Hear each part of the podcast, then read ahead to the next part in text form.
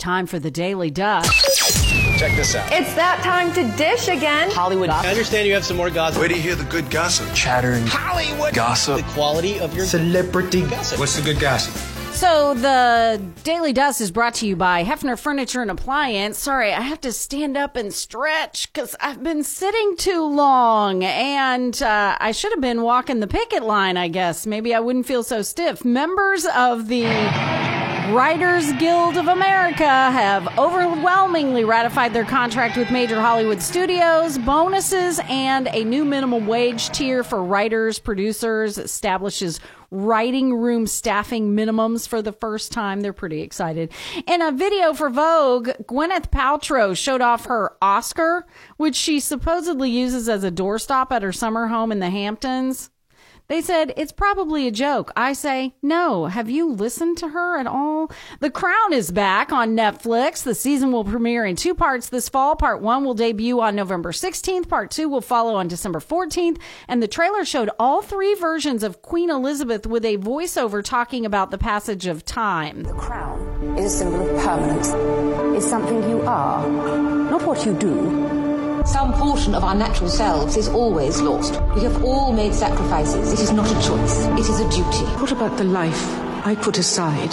The woman I put aside? Mm, it looks really good.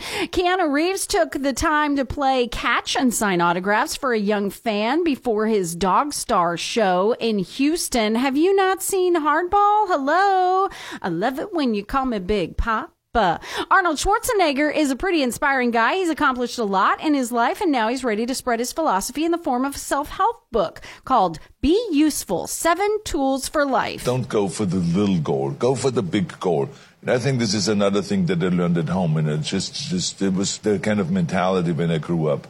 And so I, I just want to let people know that you don't have to go for the little things. Go for the big things. Absolutely.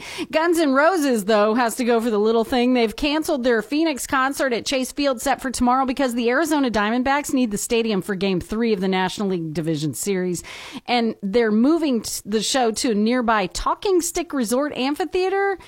It's not as big, but the band says they're going to try to accommodate as many fans as possible. Listen, I, I looked online, the fans are mad. Uh, NSYNC fans are probably happy. They're back on the Billboard Hot 100 for the first time since 2002. Their song Better Place from Trolls Band Together debuted at number 25. Speaking of bands, U2 is a band that has never shied away from political messages. And at their Sphere show in Las Vegas on Sunday, Bono invited the crowd to sing along to Pride in the Name of Love, the anti-war, anti-violence song. He changed the lyrics, though, to refer to the attack on uh, the supernova Sukkot festival in southern Israel. Our prayers have always been for peace and and for non-violence. So, with our hearts and our anger, you know where that's pointed. So sing with us. And those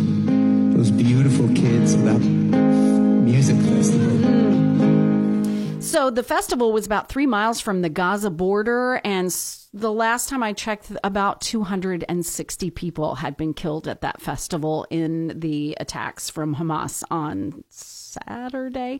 And finally, a dirt alert.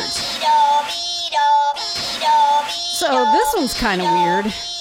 Hulk star Lou Ferrigno, his wife is divorcing him and accusing him of trying to trap her in the marriage so he can control their assets. She's been diagnosed with dementia and she says he's trying to establish a conservatorship against her will. Yeah, I, uh, no. I think he's trying to protect them both, probably. So, anyway, all right, there you go. That's it. That dirt alert was kind of disturbing. And uh, that is the Daily Dust. It's brought to you by Hefner Furniture and Appliance, Morning Go, and B104.3, and obviously Debbie Downer today. Wah, wah.